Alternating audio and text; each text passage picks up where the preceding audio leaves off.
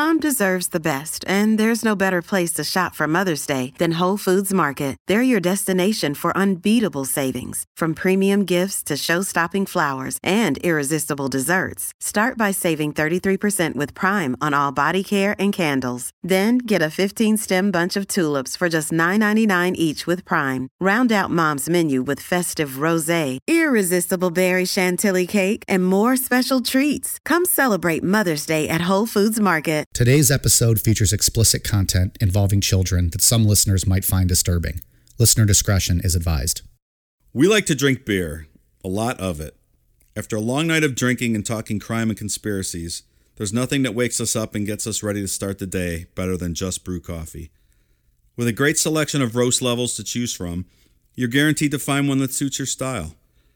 Small batch roasted to highlight the unique features of each coffee bean, Just Brew Coffee caters to both casual and hardcore coffee drinkers alike. Since 2010, Just Brew Coffee has worked tirelessly to perfect the roasting process and technique, which has resulted in seriously delicious, always flavorful, and never bitter tasting coffee. If you're already drinking JBC, raise your mug. If you're not, raise your standards. Check them out in social media and remember, they roast, you just brew. Check out their new online store at youjustbrew.com and up your coffee game today.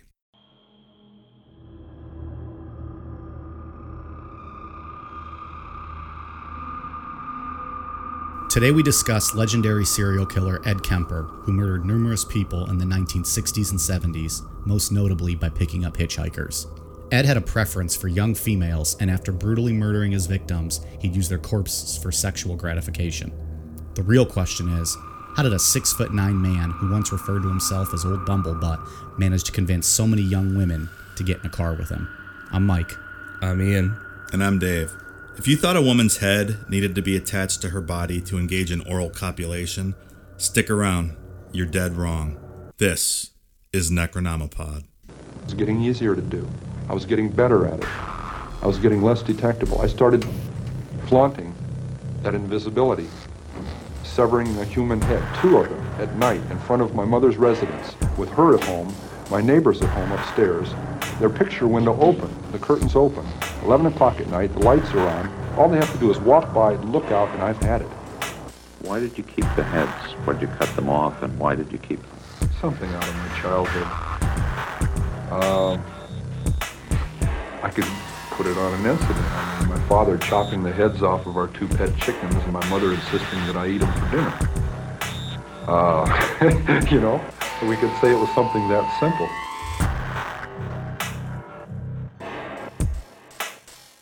All right, so today, two things off the top. One, the goal of today is for me not to get sick sitting in a small room with either of you two. You know, you're both getting off illnesses here, I caught a bit of a Necronomicold here the past week. and you had your own thing going on. Yeah, I had I had uh, pneumonia, Oh, boy. so if my voice sounds sounds terrible, that's why. We're not gonna uh, we're not gonna label that necronomonia. We're in a bit of a toxic fucking germ factory. Yeah. currently. So if I can get out of this episode and, and still be healthy tomorrow, it's a win. Second thing is, Dave, I believe you have a bit of a correction to make following up on last week's episode. Yeah, I'd like to issue a bit of a retraction. So, in talking about Heaven's Gate last week, I I referenced that Little Bo Peep was a sheep, not a shepherd girl. Clearly, I'm an imbecile without any expert knowledge on nursery rhymes, so I'd just like to apologize for that idiotic statement I made. I apologize to those I hurt with my comments. it was unbecoming of a professional. Clearly, not great. Not my finest hour. We corrected it. now we're good. Now we focus ahead on this week. We got a, a fun little topic today. Ian, what do you got for us? So today we're going to be talking about Ed Kemper, the co-ed killer. Uh, he, was, he was one of the first to talk to the FBI's uh, behavioral unit, going back to uh, interviewing serial killers and whatnot. There's tons of information out there on him. And if you listen to our trailer when we reference skull fucking, this is the episode where it came from. Yep. Yep. This is where it all pinnacles here. Here. So, uh, so yeah, let's jump into Ed Kemper. He was born December 18th, 1948, in Burbank, California. Uh, during his childhood, he was physically and emotionally abused by his alcoholic mother, Clarnell, who uh, was divorced from his father. Clarnell. It's difficult to say. Just the name's scary in and of itself. It is a very um, Stern name. I believe there is zero percent chance that a woman named Clarell will blow you. That's just my opinion. Well, that's Clarell. Her name's Clarnell. Clarnell, Clarnell. I don't want you to have to issue another formal apology next week for messing up old Clarnell's name. No blowjobs or blumpkins from Clarnell. We can confirm. She's no Olivia Wilde, folks. Uh, before before divorce, Ed was really close with his father, and after the divorce, his mother grew to hate Ed, and it's thought to be because he looked a lot like his father, but it's not hmm. really said why. And she would just take it out on him and kind of look at him with disdain, like she would treat him like an ex-husband almost. like This is her basically just say like you're just like your father, kind of thing. You think that's common? Like for women to hate their son because they remind them and look like their ex-husband? I don't think so. Yeah. To, to hate their to hate their kids, you think? I don't know. I'm just, I'm just wondering uh, aloud here. Maybe. I mean, I'm sure it happens. Like if that if that kid of yours reminds you of that, you know, that husband. I would like to think you would have more to think of Yeah. with your own kid than for it only to be a reminder of your your ex spouse. Yeah, I wonder. I would think. But yeah, that's what basically he was was just a reminder of his dad, which she hated. Was his dad a, like a piece of shit to Clarnell? no not Like any that- reason why she would have so much disdain for her ex husband and or for Ed? No, nothing. I mean, we'll see. His dad kind of is a piece of shit later on. We'll get into that, but nothing like there's a lot of between the stories- two of them, Stories riddled with pieces of shit. right? Yeah. Um, one of Ed's favorite games to play as a child was a game he and his sister invented called Gas Chamber, where he, and his sister would take turns flipping an imaginary switch, and then the other one would pretend to get get the gas and then fall Right. on the ground and like wiggling around, dying, pretending to die. We call that a Dutch oven game at my house. And it's around this time that while his sisters and his mom were allowed to be in the main part of the house, at eight years old, Ed was forced to live in the basement at all times except for dinner. Well, he was allowed up during the day, but most of his time was spent in the basement, at, especially all night. Locked down there by Yeah. his mom. in the dark with rats running around and all sorts of stuff. From Yeah. what I remember. That's really great to do to an eight year old kid. We said he was, I know he said he was terrified of the dark. yeah. There was a light on a pull string light at the front of the door and a pull string light where he slept. So he would leave this one on, run down this way, turn that one on, then run back to turn the other one off because he hmm. was afraid of the dark. Yeah, I would be too probably at that age. It, it was like a, it wasn't a basement like like there was a normal door or anything. It was a trap door kind of thing.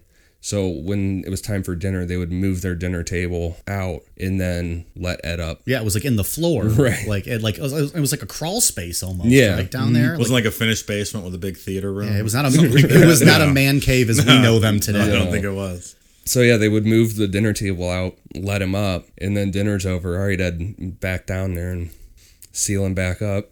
Clarnell's a real Yeah. Something. I mean, you, you get into that nature nurture, you know, argument with all serial killers, but clearly she's breeding a serial killer from a young age. yeah. Well, we wonder why he has issues with women. Yeah. Sure.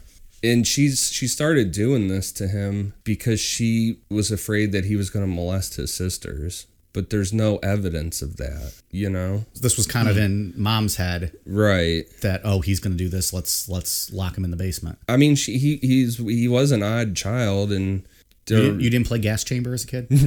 no.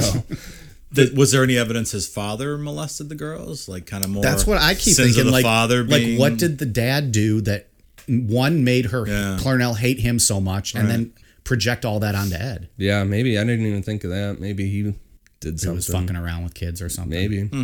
So this in this at this time being down in the basement, that's where he started to really hate women because the his mom and his sisters are both upstairs. He's stuck downstairs. And he said that he would start pulling the heads off his sister's Barbie dolls, and he was fantasizing about killing the females upstairs, is what he said. So I have a I have a page here I printed off for the show of a bunch of Ed Kemper quotes. I thought we could kind of intersperse them throughout the show as it as they come up. So here's one about the dolls. I remember there was actually a sexual thrill. You hear that little pop and pull their heads off and hold their heads up by their hair, whipping their heads off, their bodies sitting there. That'd get me off. So even as a young kid, he was getting off, popping Yeah. these little doll heads. Pop off. goes the head, and Pop goes a load in his pants. this is like eight or nine years old at this time. That's nuts. That's so young. Yeah. One to even just be having those sadistic, sick thoughts, you know, about popping heads off and wanting to hurt the ladies upstairs. But Yeah, like I like to light GI Joe figures on fire and stuff. you weren't getting off on it. It's a little different. he had one of the the three signs from the McDonald triad, which was um he had the harming animals, So it was, it was harming animals, bedwetting, and lying. setting No, fires. setting- Setting Fires. fires. That's right. Yeah. So you also, Dave, had one of those. There you burning your GI well, Joes. one by itself didn't necessarily mean anything. Setting fires is setting fires. Arson's fun sometimes in a controlled environment. All right. Yeah, so I mean, he had the yeah he had the whole uh, harming animals aspect of it, and like most of these guys, it's always cats that they end up going after. Is it the Good. easiest? Is that why? I don't know. I They're just was, dislikable animals, Dave. No one likes cat. A lot of people like. Cats. I hate cats. cats. I hate cats. I think it was Richard Chase when I was reading about it, where it, it said that it was like a female thing, like that cats were like they represented more of a female type animal. So And if that's what you're That, that makes sense, I guess. drawn to kind of attacking or hurting or killing, then that's what you would do. Maybe because they also don't show they're they're more they're household pets, so they're readily available. And you, I think, in general, people become more attached to dogs because they're they show Yeah. feeling back or attention back or love. So cats, you know, they're heartless, soulless creatures. So You can get a free cat any day of the week. Everyone's giving away kittens. right, go to Richard Chase's house. He's got a whole bunch of probably cats and bunnies and all that stuff. Yeah, I mean, he had bunnies for days. Didn't we make a murdering the pussy jokes about Richard Chase Yeah, and his cats? We did this broken D. Uh, the family had two cats, one of which he buried alive, and then later dug it up and stored stored its remains in the closet of their house. His, Did he have some Febreze? How did, how did that work? his mom found it, and somehow he he explained it away Hmm. and and got himself out of the. It's amazing how in all these stories, like the parents just let so much go without addressing it. It was the same thing. Not to keep going back to the Richard Chase, but like when he was when he his mom saw him kill the, the those animals right in front of her. in front of her, and now mom finds this and doesn't address it with anybody, even if she didn't know it was him. You found a dead cat in your house. You're not going to address that with someone.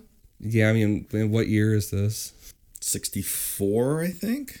No, even earlier. Yeah, I mean, I don't know. 50s. Who knows? I mean, I would think it's weird as fuck if Michael had a dead animal in his. Right. I feel like what? Why? I mean, if you just here? opened your linen closet and there's a dead cat in there, you're not going to be like, "This is odd." Yeah.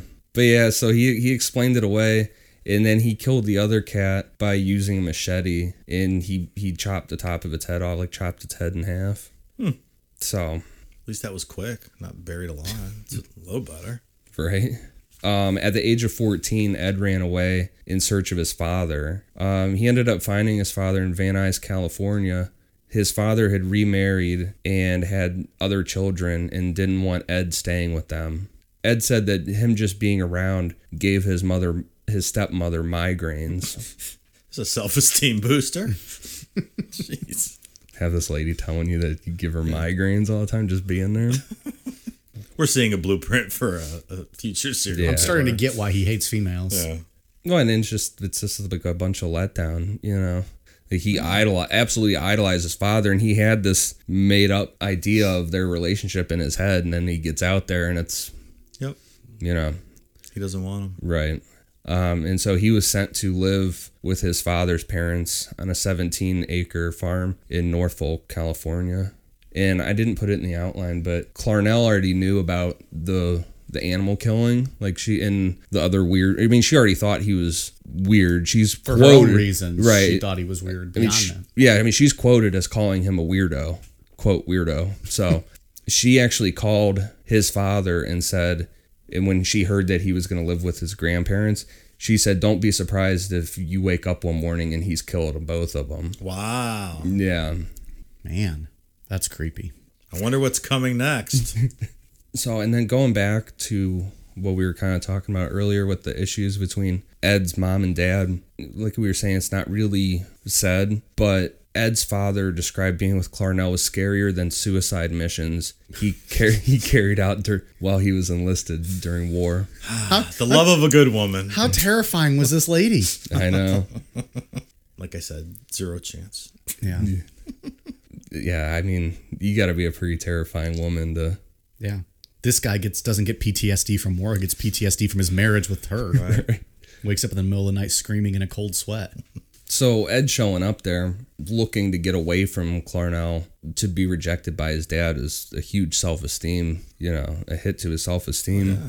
He has love from nowhere. Right, and it's, and especially his dad. I mean, his dad knew how bad it was living with her. Right, you know, Clearly. Um, I mean, I guess you could say that he sent him with his instead of sending him back, he sent him with his grandparents. Did maybe the next best thing for him. Yeah. Um, Ed got along with his grandfather really well, but didn't get along with his grandmother. No, you don't say. Uh, his grand they said his grandma was a very strict disciplinarian. So She was just like Clarnell, I think. yeah, Are there any nice women in the story? N- no, not in not in Ed's life.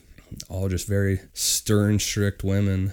And because it was typical then, like all like young boys being in Boy Scouts and stuff, they bought him a 22 rifle for Christmas. Well, and they lived on a big farm too. Yeah. right? So they probably did a lot of shooting and stuff. Right. Um, and he used it for small game hunting. So Ed had been acting irresponsibly with the gun, with shooting animals that he wasn't supposed to be shooting and stuff like that. So he got it taken off of him, and he was pretty upset about that. And again, he's like 14, 15 here. Yeah. And his grandma used to take it with her when she went out of the house. And he's even quoted as saying, you know, after everything, that could you believe it? She took the gun. She didn't trust me with the gun. She would take it out and not trust me with it. Well, I sure hope she had her CCW. So ultimately, on August 27th, 1964, Ed was four, 15 years old and he used the rifle to shoot his grandmother in the back of the head as she sat at the dining room table typing a children's book that she was working on writing. Can I interject with an Ed Kemper quote here? Sure. Quote, I just wanted to see how it felt to shoot grandma. End quote. Yep. And then he grabbed his uh, kitchen knife, stabbed her three times, and said that he claimed he wanted it to end quickly so she didn't suffer. The shooting her three times wouldn't have ended it quickly. Right. I mean, was she still alive after that? But that makes the, his quote about her not trusting him with the gun even more ridiculous that he would say that after the fact. Like I get the curiosity thing about wanting to kill someone, but but grandma? Well, she was mean to him. It was one too many strict women. It's the other thing I, you know, I think that's interesting about this story as we're going to get through as we go on here is, I mean, the quotes this guy has are mm. pretty amazing and funny and fantastic, like, you know, in their own sense. And I mean, we'll, we'll talk about how smart he ends up being, but Yeah, oh, he's got some great quotes. They're like bits. Yeah. There was even there was a, even an interview at one point. I don't I can't he has so many of them I can't remember which one it Yeah. is. But the interviewer was like get, like interrupting him. He was like, "Hold on, buddy, you're gonna ruin the bit." like he's got this stuff planned out. Yeah. He he sees all these interviews and documentaries and mm-hmm. FBI profiling of him as just a chance to get his routine out there. Yeah, pretty much. But I mean, well, I guess we'll get in. We'll we'll talk about that down the line. He just wants to be liked. Yeah. Yeah. A little love would have went a long way with this guy. And let me just make a clarification when I said I get the curiosity thing about wanting to kill someone. I mean in the context of this story, not Little me- Bo not Peep me ruined personally. you. Little Bo Peep ruined you. You're gonna be questioning everything you say now. just want to make that clear. Mix that in with your burning GI Joes. Yeah. I have no Oh, great! It starts. I have gonna be no curiosity to commit murder. two years from now. Mike and Ian are gonna do the Necronomipod episode on Dave's ruthless Medina serial killer. All the signs were there, and Mike and Ian did jack shit about it. So Ed's grandfather wasn't home at the time. When his grandfather returned home, Ed said that they had a brief interaction where his grandfather waved to him outside as he pulled up in his truck. And Ed waited till his grandfather turned his back and then he shot him and killed him immediately. And he said he did that because he didn't want his grandfather to find his grandmother dead. He seems to do a lot of this excuse stuff with not wanting somebody to find something. Yeah. So, like, he was afraid he was gonna get in trouble, or in his mind, he didn't want his grandpa to be upset. He didn't want his grandpa to be upset. yeah, So, so, he thought he might be protecting his grandpa. Yeah, like that was the one person that actually loved him, his grandfather. Well, and he yeah, wanted to seemed like- protect him from this. Yeah. That's what I got out of it. Yeah. But he does it later on with the first two girls that he kills. Yeah. He kind of plays that game again with this whole I didn't want her to, you know, Right. I don't know. That's like this weird sympathy thing that he does. Um, he likes to put himself in a good light and put a well, positive yeah. spin on all this stuff. Well, yeah. If you yeah listen to his stuff, nothing's ever his fault. Right. You know, it's always He's the victim. yeah, But that being said, he's always very honest about everything in the sense of, somewhat. I mean, does he lie about stuff? His stories change from time to time. Does it? I think it depends on who he's talking to and what well, if reaction. the bit didn't work out, he's got to change it a little bit to get a chuckle. Exactly. So this was the first time that Ed had had a, a case of like extreme paranoia that he'll have later on down the road. But he he immediately felt that the whole world knew what he had just done and that the police were going to be there any minute to come arrest him. But no, you know, no one knows. They're in the middle of nowhere on Right. a farm. But In his mind, he's automatically in trouble. Right. Um, he eventually called his mom and told her what he did, and then he was arrested. And for killing his grandparents, he was committed to the Atascadero State Hospital for the criminally insane. Do you think when he called Clarnell, she was like, "You fucking weirdo! I knew you were gonna kill your grandparents. Oh, great. It's one of those, I told you so. I told your father you'd murder your grandparents." So once Ed was checked into the um, into the hospital, he was diagnosed as a paranoid schizophrenic. At that time, that seemed to be like a blanket thing to diagnose people as because he clearly was not schizophrenic. He was just a sociopath. Yeah. Um, they probably didn't have much, um, you know, evidence studying people like this. Right. Yeah. Because we're still in the 50s, right? This is still the 50s, We're in maybe early 60s. 64 now. Yeah. Oh, early 60s now. Was that before or after Marilyn Monroe was killed or committed suicide? It was 62, as we corrected. Yeah, but it, it was just like for anybody that did something out of line violently and was sent to a hospital, it was like immediately schizophrenic. But given Ed's high IQ of 145 and his personality for wanting to be accepted by people and not be rejected, I mean, and 145 is genius level IQ. Yeah. This guy's a genius.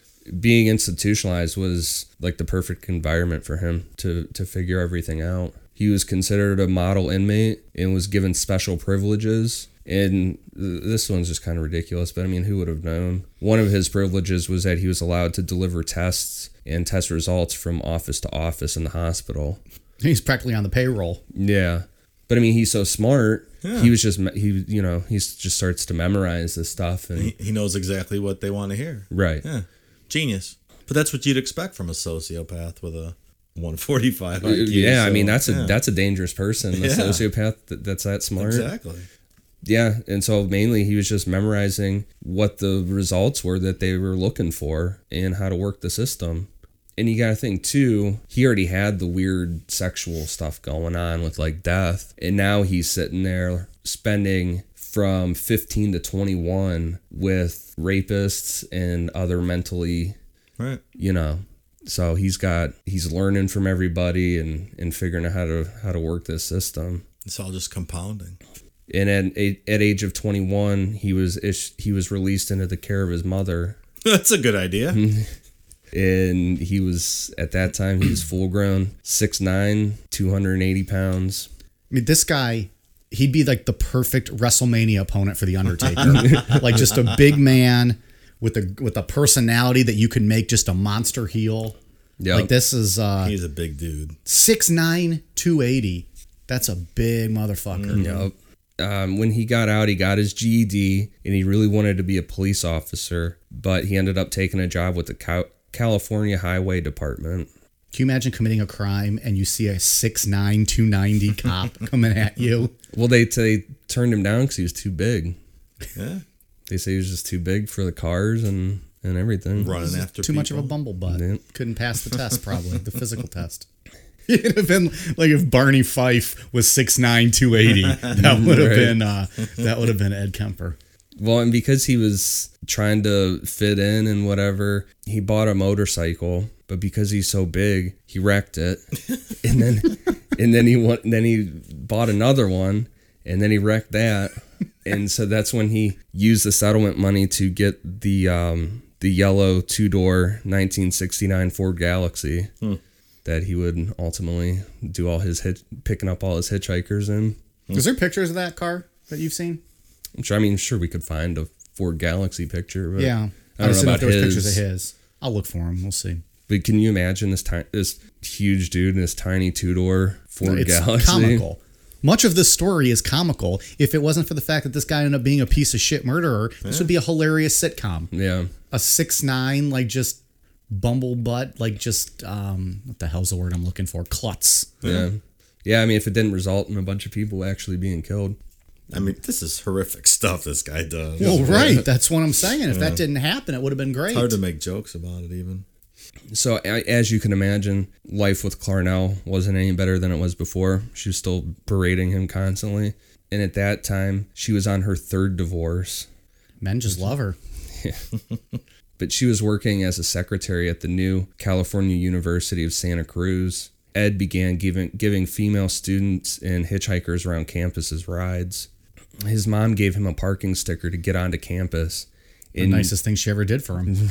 Yeah, so she could come pick him up, or so he could come pick her up. He used that as a thing to reassure girls to get in the car with him, like you know, Because it showed he was like a student. Like an he was a student. or- yeah.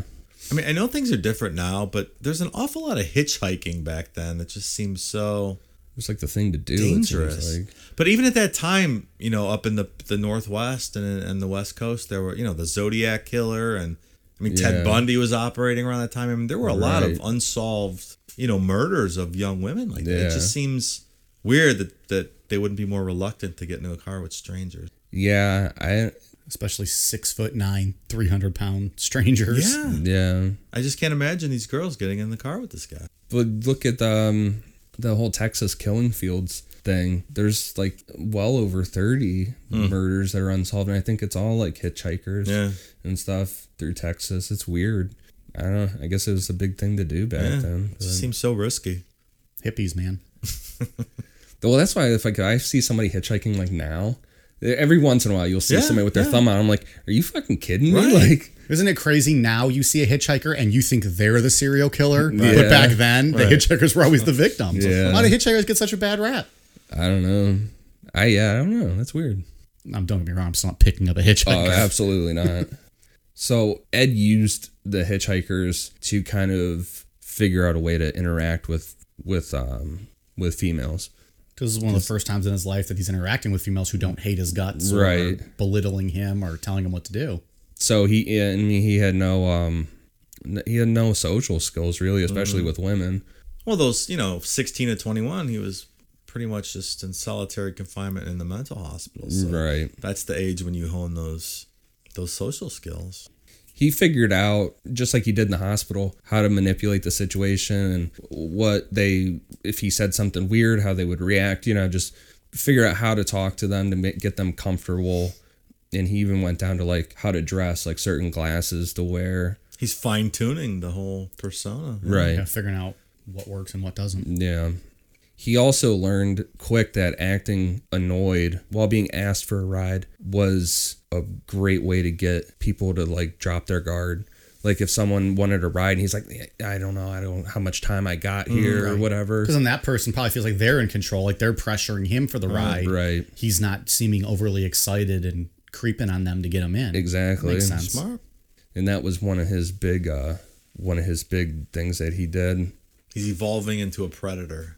And he would start doing small stuff and like we were talking about when we did richard chase you just see how far you can go he started to kind of stray away from the route to take these women where they were going see how they would react or how, many of them would notice that they were actually going the wrong way Just testing the limits, seeing what he Yeah. can get away with. Almost like making a game of it, but also like learning what he can do. right and then he started carrying a 22 handgun with him eventually between this time too it's not like he just did this every once in a while he was taking like 100s of of hitchhikers around at this time so Was he picking up guys too? no only women Only women? yeah yeah it was only um like petite pretty much the women that his mom said would never have the time of day for him And then, of course, this is obviously testing the limits, pushing, seeing how far he can go. This is obviously building to something bigger and greater, which we'll get into next.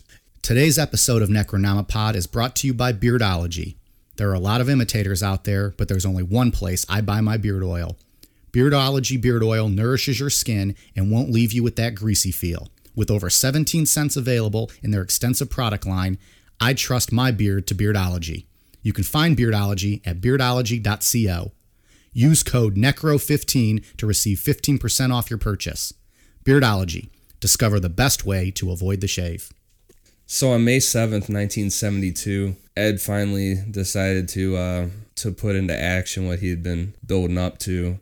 He was driving in Berkeley, California when he picked up two 18-year-old hitchhikers that were Fresno State students, Mary Ann Pesce and Anita Mary Luchessa.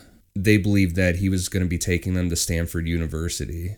After driving for an hour, he managed to reach a secluded wooded area near Alameda, which he was familiar with from working at the highway department. Without alerting the two girls, he had changed the directions from where they had wanted to go. And here he intended to rape them. But having learned from the serial rapists at the mental hospital, the number one rule is to not leave witnesses. So, Yeah. Great education. Yeah, right. so he instead of just going through with raping them, he handcuffed Pesce and locked Luchessa in the trunk. He stabbed and strangled Pesce to death before killing Luchessa in a similar manner. In his confession, he said that while he was handcuffing Pesce, he brushed the back of his hand against one of her breasts and said it embarrassed him. And then he said that he even said, Whoops, I'm sorry.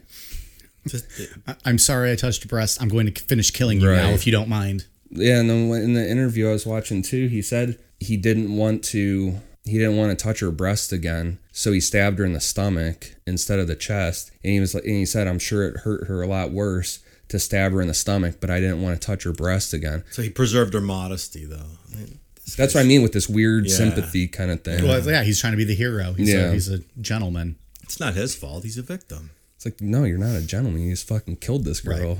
yeah, the whole politeness thing is very strange. Um, Yeah, it's a, yeah, it's a weird aspect to it.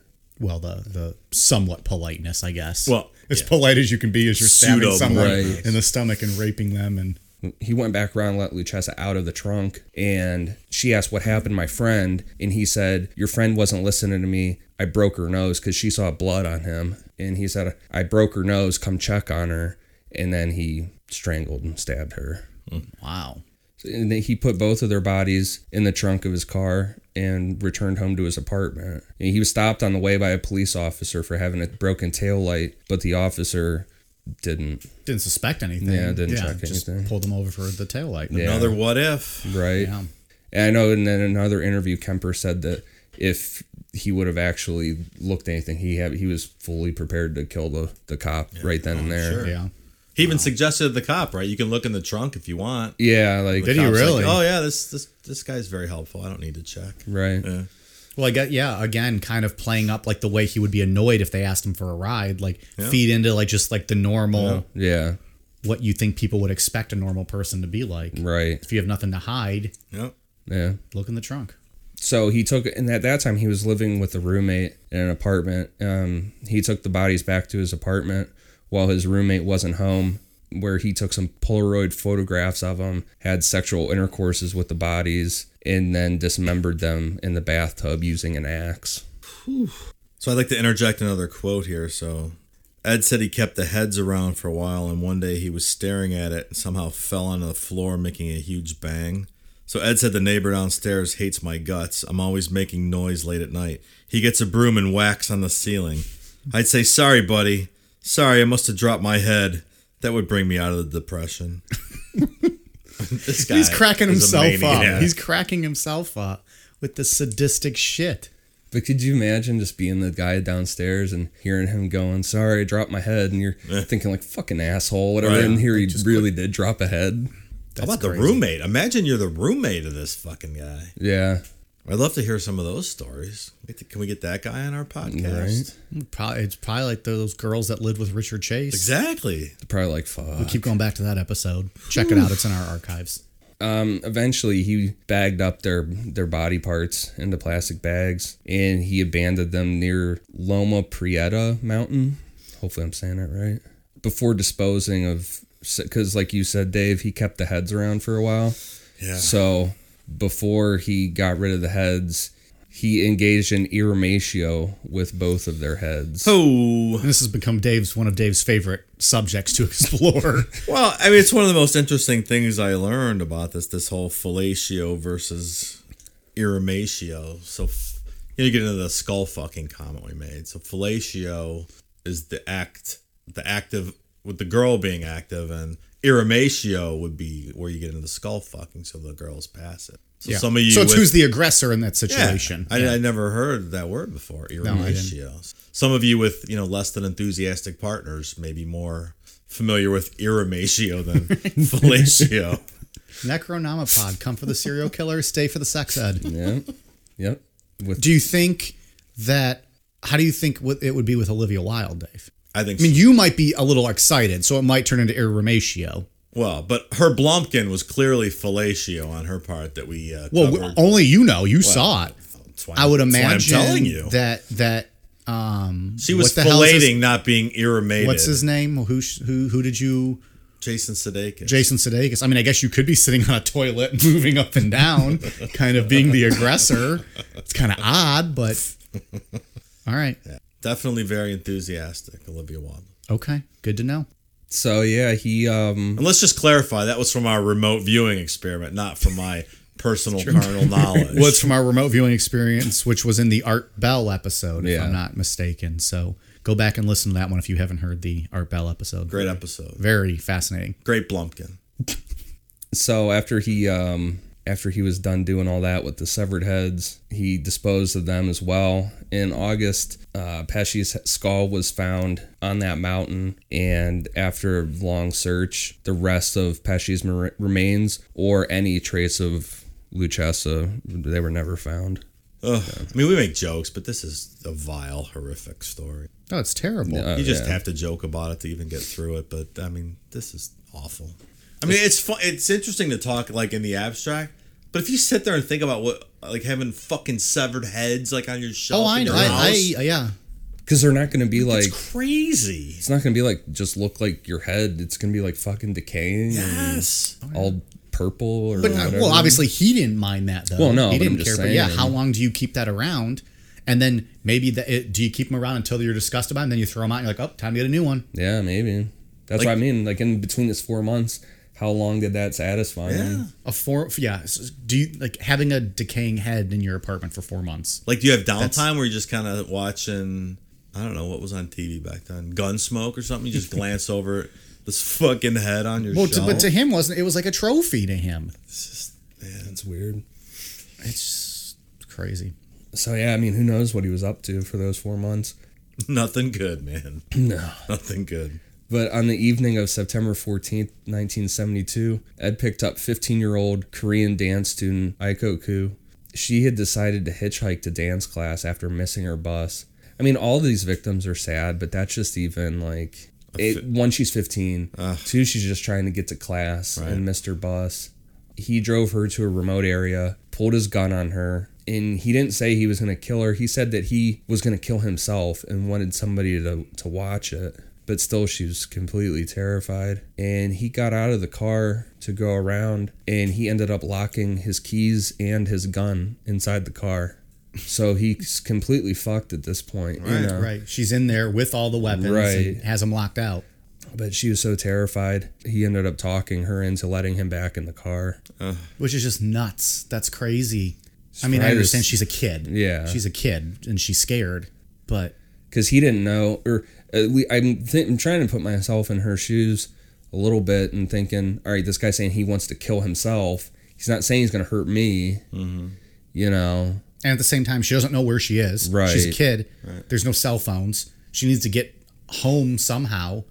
and she's a really petite small little girl and then you got this 6'9 Right. 300 pound dude Yeah, fucking you know Shrek over here. So she didn't blast him through the window like she probably. But then, should even if she did, what would she do in a remote area? She can't drive. She, you know, she might not even know how to turn a car on. Yeah, that's true too. Yeah. Just, yeah, terrible situation. So once he ended up talking her into letting him back in the car, he choked her unconscious, he raped her, and then then killed her. Right there, like as soon as he got back in the car, it just Yeah, happened. just did it. Ah. and he packed her body into the trunk of his car. And he even was just bold enough with it that he stopped by a nearby bar and had a couple of beers before he went home. The cop bar, because he liked to hang out at a cop bar. Yeah, it's called the jury room, I think. And what kind of control does it take to kill a kid like that and then go sit down and have a few drinks at a cop bar? Like, is it your adrenaline? I mean, Maybe just- that's why he had to go get a drink. Maybe he was, you know. I, like even just getting pulled over and given a speeding ticket gives you know me a, a, a decent amount of adrenaline. Mm-hmm. But to go murder someone like that and just go sit down and have a few cocktails, and, yeah, and be able it to just maintain seems composure. unimaginable. Yeah, exactly. I think he's like the most extreme version of a sociopath of any of these uh, the, the big serial killers. I, mean, I think maybe it has something to do with his IQ, how high his IQ is. And so, and mixed do you with think it. Yeah. is he playing himself still up to be the victim at this time? I You think he's just a ho- completely hollow He has person. pity for himself because he's been treated bad his whole life, and he has no real emotional feelings towards women. That's probably a good part of it. So he's going to go, you know, It's nothing to him. s- have self pity and drink beer, and I don't think he feels anything. you at don't think he has any of that? No like feeling making at all. himself a victim. I mean, at this Yeah, but I mean, I don't think he would even know what it felt like to even be sad. I think it's all manufactured. Well, I don't mean sad in the killings, though. I mean mm-hmm. just like again, I'm the victim. Right. Nothing goes my way. Yeah. You don't even necessarily think he was. I think it's all just a manipulation game. I mm-hmm. don't I don't really think there's any substance to him at all as far as what would make up a normal person. I think you're right. Because a normal person can't do that. No, or even bar like that.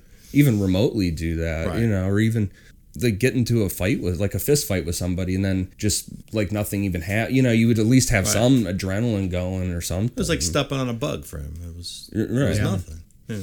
Um, he was quoted too as saying when he got out of the bar, he went back to his trunk and opened it, and he said, "quote He was admiring his catch like a fisherman." yeah, that goes to what we were just saying. Yeah. Back at his apartment, he had sexual intercourse with her body before dismembering her and disposing of her remains like he did before. Jesus. There's another gap here because the next time he does something is on January 7th, 1973. So that's another what? Another four months. So he's at uh, four month in- intervals here. Yeah. Yeah. So it's another however long he decided to keep the remains around or whatever he was doing. I bet those intervals get shorter and shorter. Foreshadowing. I'm just guessing. Foreshadow. Yeah, so January 7th, 1973, Ed, for whatever reason, moved back in with his mom. yeah, he just can't kind of get away from her. Right. Comes out of the hospital and lives back with her, and Yeah, but when isn't that going to cramp your style a little bit if you're living with mom and dismembering and uh, fucking corpses? you would think strategically.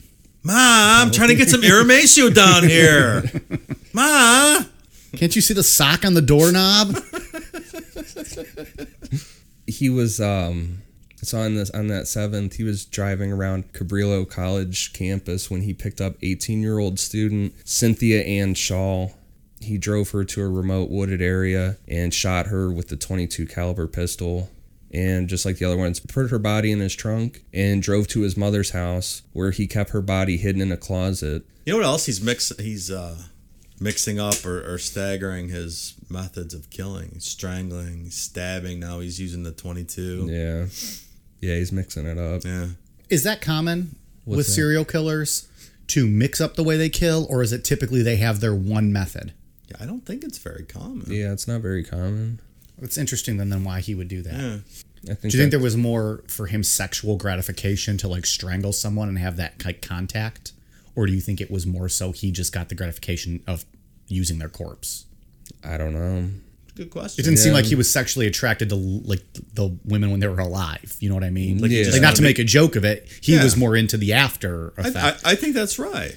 Which would then maybe make you think maybe it was nothing to the choking that would get him off. Or Yeah, he probably like got that. bored with the method of killing, so he mixed it up. Yeah. It was really, yeah, like you said, waiting to get to the next part. It's also interesting that, like with his grandma, he didn't want her to suffer, so he shot her and then stabbed her. But then you're going to strangle people. Clearly, they're going to suffer. Yeah. And or like you said, Stab stab the one girl in the stomach. stomach. Yeah. So he's he's becoming more But then he had pushing an the limits into into torturing them almost. right. But then he had an excuse for the stabbing the girl in the stomach because he didn't want to touch her didn't breasts. touch her- yeah. So Well, the guy's not a creep. I mean, come on.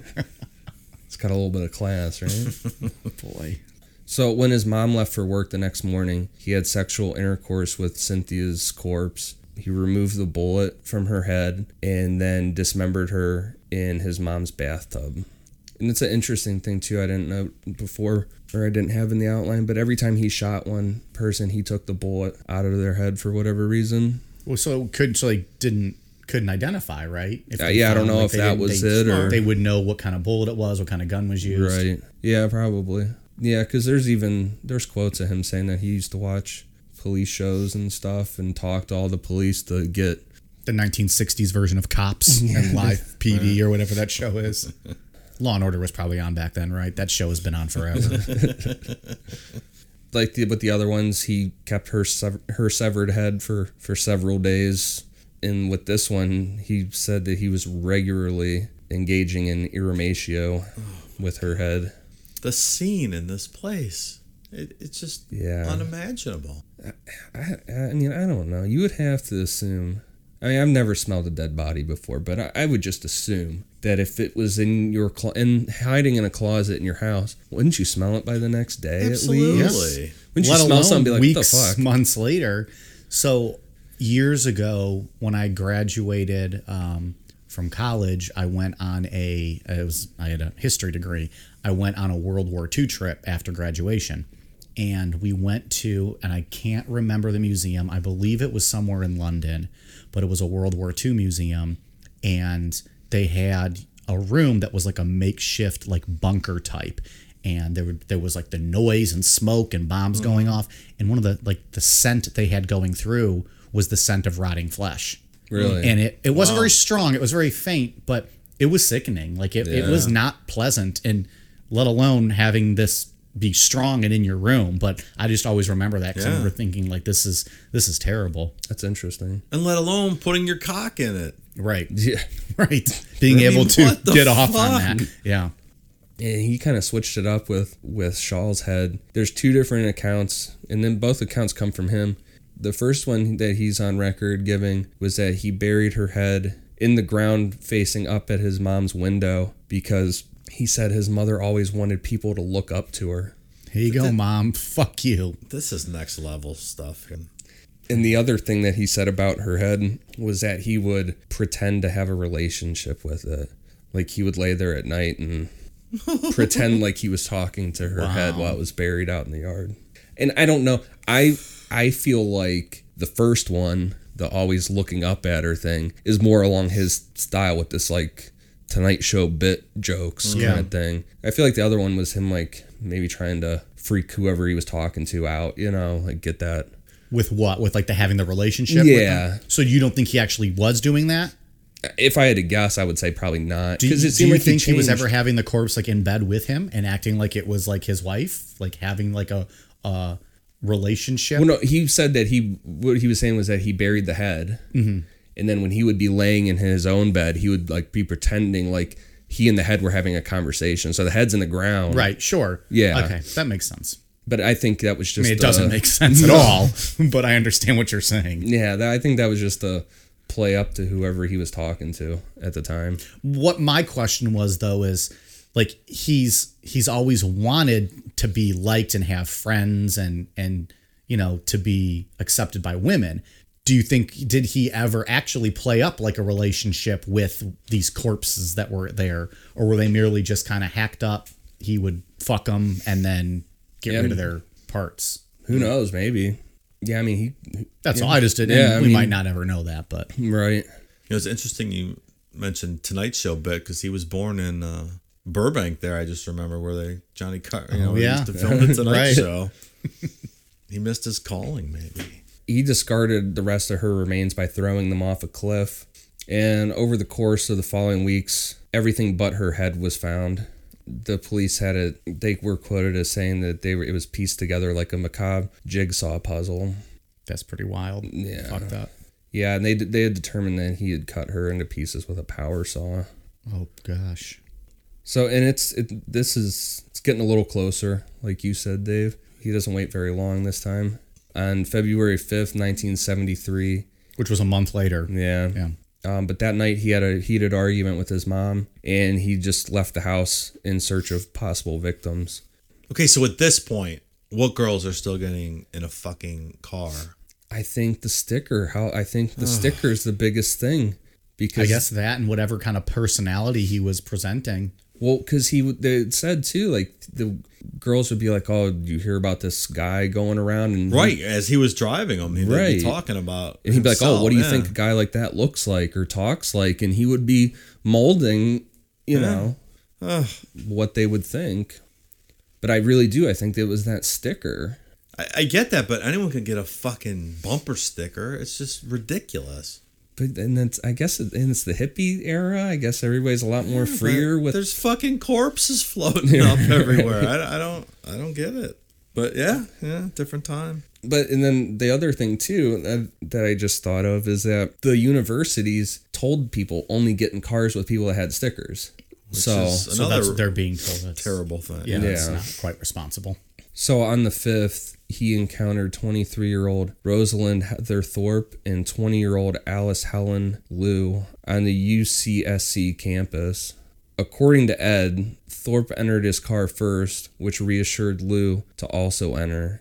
And then he, and he didn't waste any time with it. He immediately shot Thorpe and Liu with his 22 caliber pistol and wrapped their bodies in blankets. I mean, he was still on campus at this point. I mean, he's Yeah. getting, that's pretty bold. Yeah, I think it's It's a fever pitch. yeah, I think it's this fight with his mom Yeah. because he, again, him just like playing off stuff, but whatever. In the interview talking about this one, he said that we, me and mom had a real tiff.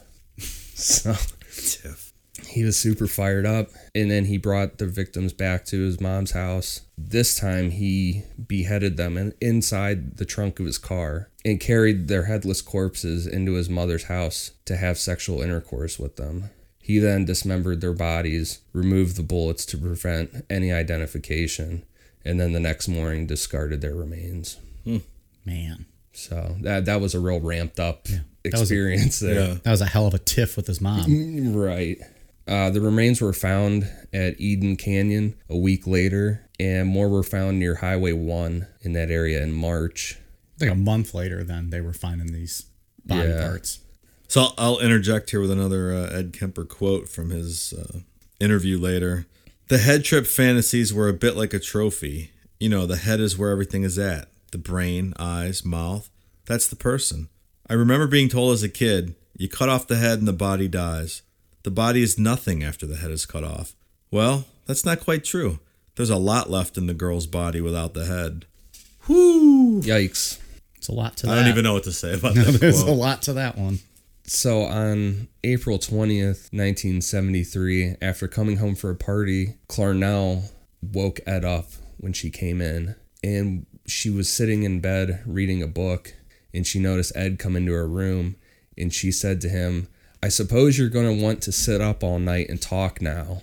And Ed just replied, Nope, good night. What a nice mother. Yeah, so loving and caring. But I mean, I don't know. At that, you, you would imagine he probably wanted to do that all the time, just sit and talk and whatever. And he's older now. I mean, I I'm mean, not saying so. I'm not like defending her. I'm just saying. A little love when he was a 10 year old might have gone Yeah. Yeah, way. might have Clarnell. fixed all of this. Um, You reap what you sow. Also, a few sometimes. blowjobs, and you might not have had three different husbands all leave your ass.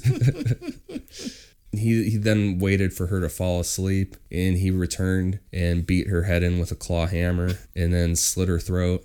I'll show you, Ma. What's a claw hammer? Like a, It's like a gardening. I mean, I know how a hammer works, but what's is it? well, I assume when they pointed out, it would be he hit her with the claw part, right? Oh, the like the, the hook side of the hammer. Okay, right. that makes sense. Sorry, I didn't know if it was. I was motioning. yeah, you were motioning, and I was like, "Yes, I know how a hammer works." I'm asking what a claw hammer. So this is uh he, he he gets pretty wild here. He decapitates his mother's head and then has Iramatia with it and then used her head as a dartboard. He's throwing darts at it. Yeah, no, Yeah. it's After darts at after he head. just fucked it. Cricket with Clarnell. After he was done um, using it as a dartboard, he just set her head on a shelf and screamed at it for like an hour. Can you imagine the scene in this room? Like just Holy shit. So he, he kills his mom, cuts her head her head off, fucks it, then uses it at a dartboard, and then just sits there and screams oh. at it. Absolute madness going on. This is off the charts. Um, he said too that he cut out her tongue and her larynx and put them in the garbage disposal. The garbage disposal couldn't break down her vocal cords, and it was shooting them back up into his face. Think the tongue was smacking him in the head? I mean, if this is not a metaphor for your your mother never shutting the fuck up, Right. nagging you even when her tongue's been cut off. Well, that's what he said. He was quoted as saying that seemed appropriate as much as she'd bitch and scream and yelled at me for so many years. That's just comical. But imagine thinking that, like, like it's all shooting back up at you, and you're just like, fucking figures, all that bitching and screaming. Like, how removed from reality are you at that point? In the documentary, the reenactment had him just like leaning over the disposal, and instead it kept like shooting back up out of there and hitting him. Fucking oh, ridiculous. He then had sexual intercourse with her corpse and hid it in the closet and went out to drink some beers. Had to go have a cool down beer, I guess, after all that work. That that's probably the most intense cool down beer ever. Hmm. after doing all that, Yeah, I would say so. Did he go to the cop bar? Yeah. Go to the jury room and have some Yeah, cool down? That was his place. Yeah. Oh. That was his cheers. He was Norm. hey, Bumblebug. Yeah. His six foot nine, 280 pound ass sitting on one of those bar stools. Right. Upon his return home, he invited over his mother's best friend, 59 year old Sally Hallett, over to the house for dinner and a movie. when she got to, when Hallett arrived to the house, or she came in and uh, told Ed, she was like, "I need to sit down. I'm dead." Was that's what he said? that's he said that was her exact words. It, and then uh, And in his mind, he was like, bitch, you don't even know. yeah, because she sat down and he strangled her to death and decapitated her head and spent the night with doing the same deal to her body. So on the documentary, the, the one of the detectives said that during the interview, Ed um, admitted that he had an orgasm as he was strangling this lady. Which So is there just was something to what that's what I talked about earlier then. If he was getting off on that physical contact at all. Apparently, this time he was. Wow. Weird. Hmm.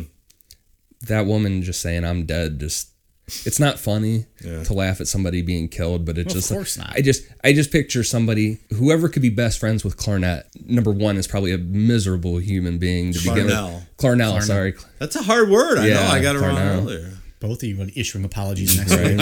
Right. But she's probably a pain in the ass woman too, just like Clarnell. So for her to come in probably all crabby and shit and just sit down and say, I'm dead. I I'm need to-" dead, Ed. What are we for? eh, Well, Maybe he got away that. from me. Maybe he heard that. He immediately got a hard on, and then all it took was just touching her, and choking her, and boom, Right? that was it for him. And boom goes the dynamite. I haven't heard that in years. If you guys out there listening have never seen the "And Boom Goes the Dynamite" news clip, we will tweet that out because it has nothing to do with this story. It's just a hilarious clip. That poor kid just struggles to get to that newscast. We'll send that out. So Ed got that whole sense of that paranoia going on like when he first killed his grandparents. And he left a note for the police that said approximately 5:15 a.m. Saturday. No need for her to suffer anymore at the hands of this horrible murderous butcher. It was quick, asleep, the way I wanted it. Not sloppy and incomplete, gents. Just a lack of time. I got things to do. So it, immediately from leaving the scene, he drove nonstop to Pueblo, Colorado. And after not hearing any news on the radio about what he just did to his mom and her friend, he found a phone booth and called the police. And that's the thing is he was super paranoid. He was expecting the whole world to come after him. right. So he's like sitting there listening to the radio and nothing's coming up. But he left a note. But, Why could nobody have found it? But I mean, who think about Why it? though. would I'm, ki- I'm kidding. No, I know, I Yeah. know.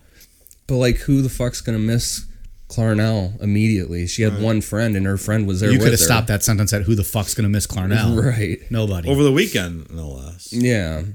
Um, so he called in and confessed to the murders of his mother and her friend, but the police didn't take him serious at all and told him to call back another time. They Like, thought he was fucking around. because around. they knew him Yeah. from, from the Like jury just a goofball from the jury room. right. He's probably drunk. Oh, bumblebutt, you're drunk. us. Yeah. Yeah, so he kept calling back. He called back numerous times. Really, guys, I'm serious. I killed my mom. Go to bed, Ed. Yeah, and he kept telling him, "I'm the co-ed killer. Like I'm responsible for all this." And they thought But I he, mean, they who- did. They thought he was drunk. If you if it was like a drinking buddy, bar buddy, you wouldn't believe him. If one of you came to me and all of a sudden was like, "Oh, just so you know, I've killed," I'd be like, yeah, Right. "Go fuck yourself. Yeah. Come on, quit messing around." Like you wouldn't necessarily believe that. Yeah, and he uh so they eventually took him serious. They went out there and saw his note and and what he'd done and uh they drove out there and took him into custody. So let me interject here with another quote. So he ultimately confessed once they took him into custody. And here's a here's a quote from his confession. The original purpose was gone. It wasn't serving any physical or real or emotional purpose. It was just a pure waste of time. Emotionally, I couldn't handle it much longer. Toward the end of there, I started feeling the folly of the whole damn thing. And at the point of near exhaustion, near collapse, I just said to hell with it and called it all off. He was bored. And that was that. He was tired of it. Well, but in, at the same time, he had also peaked, right? He killed his mom. Yeah, That- which I mean, was what it was all about that's- the whole time anyway. That was it. I mean, what other? Yeah. Where do you Yeah. go from there? You've Right. you've Well, and the, got your white whale, so to speak, Yeah. like the the one that you kind of Yeah, were after. I think you're right. That's and none of these guys really ever get to that the root of it really you know these guys that have the yeah. the mom issues or whatever right. And luckily for everyone else, because this guy could have went on indefinitely. I mean, you see how easy it is to, you know, to carry out random murders. Well, it'd have been interesting. Not in, it makes it sound bad. I wonder if he because he was getting riskier and riskier. You know, like killing those girls on the campus. Mm-hmm. At some point, he probably would have went over the edge and got himself in some trouble.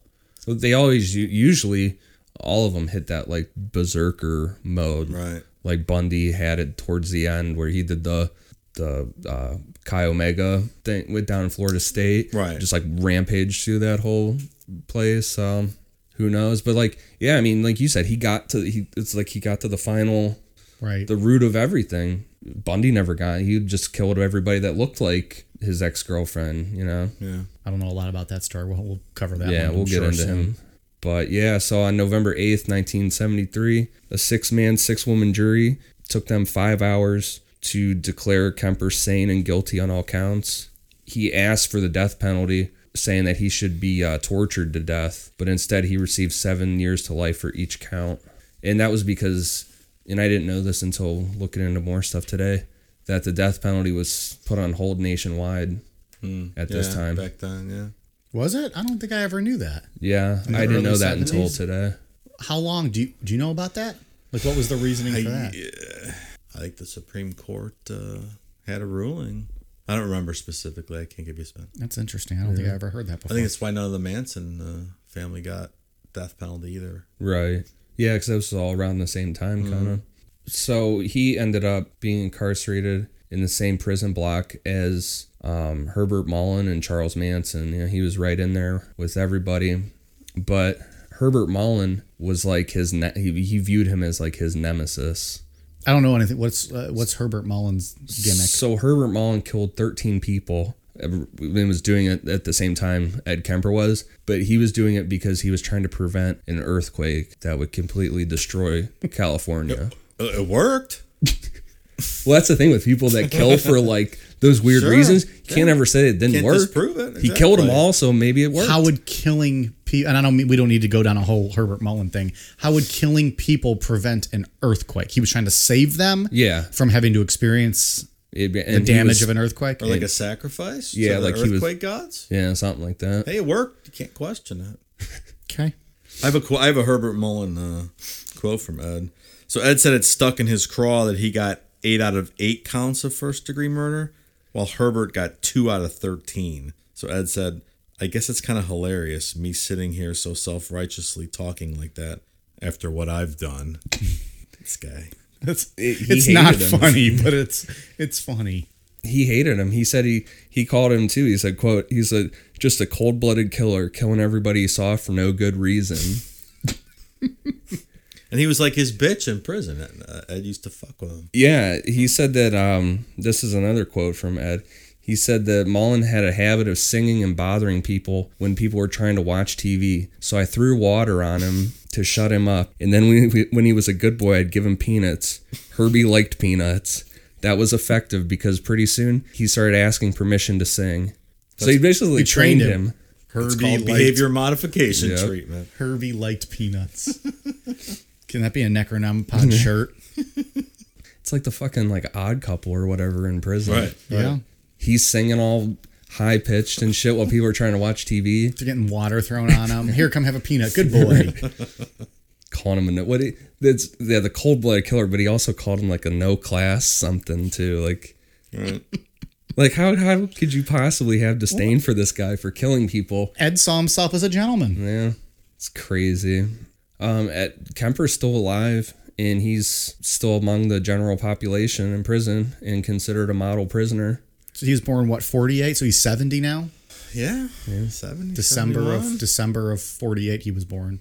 Yep. And he was a model prisoner, right? All the Yeah. guards loved him. He's very uh, personable. Well, he's got experience with this, right? Being in an institution and being able to, to know what people like. Yeah. He had made a whole life out of knowing what makes people comfortable and uncomfortable. He, he's got the most of any serial killer recorded interviews with the FBI and stuff. I mean, there's hours upon hours of talk, and they, Because he enjoyed doing it. He liked Yeah. talking about it. yeah, he loved it. So if you've never seen that Mindhunter show on Netflix, I would highly recommend you check that out because uh, it's about the early uh, profilers from the FBI in the early days of uh, serial killer profiling. They actually coined the term serial killer, and they did a lot of uh, extensive interviews with Ed Kemper, and it's kind of where they came up with the profile for for people like Ed. And uh, there's just hours and hours of uh, interviews with Ed that are just frightening. And that's Mindhunters on Netflix. Mindhunter on Netflix. What's what's the name? Remind them of the the documentary you watched that you've been referring to It's called Kemper on Kemper. It's uh it's on Amazon. on Amazon Yeah. for like a rental or something. Yeah, it's like three bucks. So if you want more on Ed, check those yeah, out. just hours and hours of interviews with this guy. Yeah, it's it's, It's unbelievable. yeah, and and then in addition to to all the interview stuff, he has over five. His job in prison, he did made ceramic cups was one of his jobs, but his main job was narrating books for um, blind people, doing audiobooks back then. And there's he did over five thousand hours of narration wow. of books. He's a very well spoken. Because he- Uh, He's got an awesome voice. He's got an that. awesome. Vo- I remember you telling me he's got a good voice. Yeah. Yeah, there's I found the little clip that I was listening to of it. it it's uh, he's got this real professional, awesome voice for that. Yeah, wasted talent. Yeah. Uh, he retired from those those jobs in 2015 um, after he had a stroke and was declared medically disabled. And he got his first rule violation ever in 2016 for failing to provide a urine sample. Maybe he just didn't have to go. Yeah, I don't know. Who knows? Yeah, that one seems odd. Like maybe he was just not having a good day or Yeah, something. maybe he was just pissed off or something. Said fuck it. Or Pissed not. off. uh, dang. Your guy, that's a good one, Ian. So he's still alive, huh? Yep. Maybe he'll be a fan of the of the podcast. We'll tweet it out to him. What is he's probably just at Ed Kemper on Twitter. at old Bumblebutt. Yeah, but his uh yeah, his interviews with the FBI are crazy. They're really Yeah, it's like the basis of of of serial killing or serial killer profile techniques for the whole FBI. In closing, we got anything else on Ed Kemper? Any other stories? Not a great man. Not a great man. Not a good guy. No. As funny as some of his comments can be, it's you know Yeah, when you're when you're of it, looking at him there's like always- this, It's just fucking vile. That's yeah. all. I mean, there's stuff that you can like laugh at and whatever, but yeah, at the at the end of it, he's a huge piece of shit. Is he well known? Like, is he is he up there like top Yeah, five, I'd top say. five serial killers? Yeah, for sure. Yeah, I would think so. Yeah, but that's it. That's all I got on Ed. Okay, Dave, you got anything else for him? Uh, nothing on Ed. I'm gonna have some shout outs for our social Let's media do it, followers. So on Instagram, Peas Morgan, thanks for the review. Chunky Animals, love that guy. on Twitter, uh, Ice Bear Bella, Ed Bats, WD Taylor Jr., and uh, Mommy Haynes on a review on uh, iTunes. Thanks for the review. Don't forget to pick up your kids. and finally, uh, Jake V, Alex and Maddie, and Jeff B. Thanks for your support. Yeah, we appreciate everybody that's uh, helped reach out to us, let us know how much they love the show, or has helped spread the word in some way with a retweet or posting about us. Uh, in any which way. It's we really appreciate it. We're we're a bit overwhelmed about how how well the show has done in only the first month it's been around. So thank you for that. Ian, you got anything you want to plug? Nope. The only thing I want to say is uh, that I apologize if I sounded like shit tonight. I know I was out of breath for for a lot of this stuff, but hopefully next week I'll be back to normal. True professional. You powered right through it. No days off. I couldn't even tell. Mr. No Days Off himself. Yeah. All right. Um, we are on Twitter at Necronomipod, Instagram, we are Necronomipod. We are also at Facebook.com slash Necronomipod. We just set that up the last few weeks. So uh, check us out on Facebook, give us a like, share us, um, whatever. I'm not a Facebook connoisseur, so whatever you whatever you can do on Facebook, uh, go ahead and do it. Reach out to us. But hit us up there, Twitter and Instagram. Uh, like I said, we appreciate the support. We love having uh, conversations with you guys, hearing what you like and what you don't like. And if you have any recommendations for some uh, topics you want us to cover, let us know.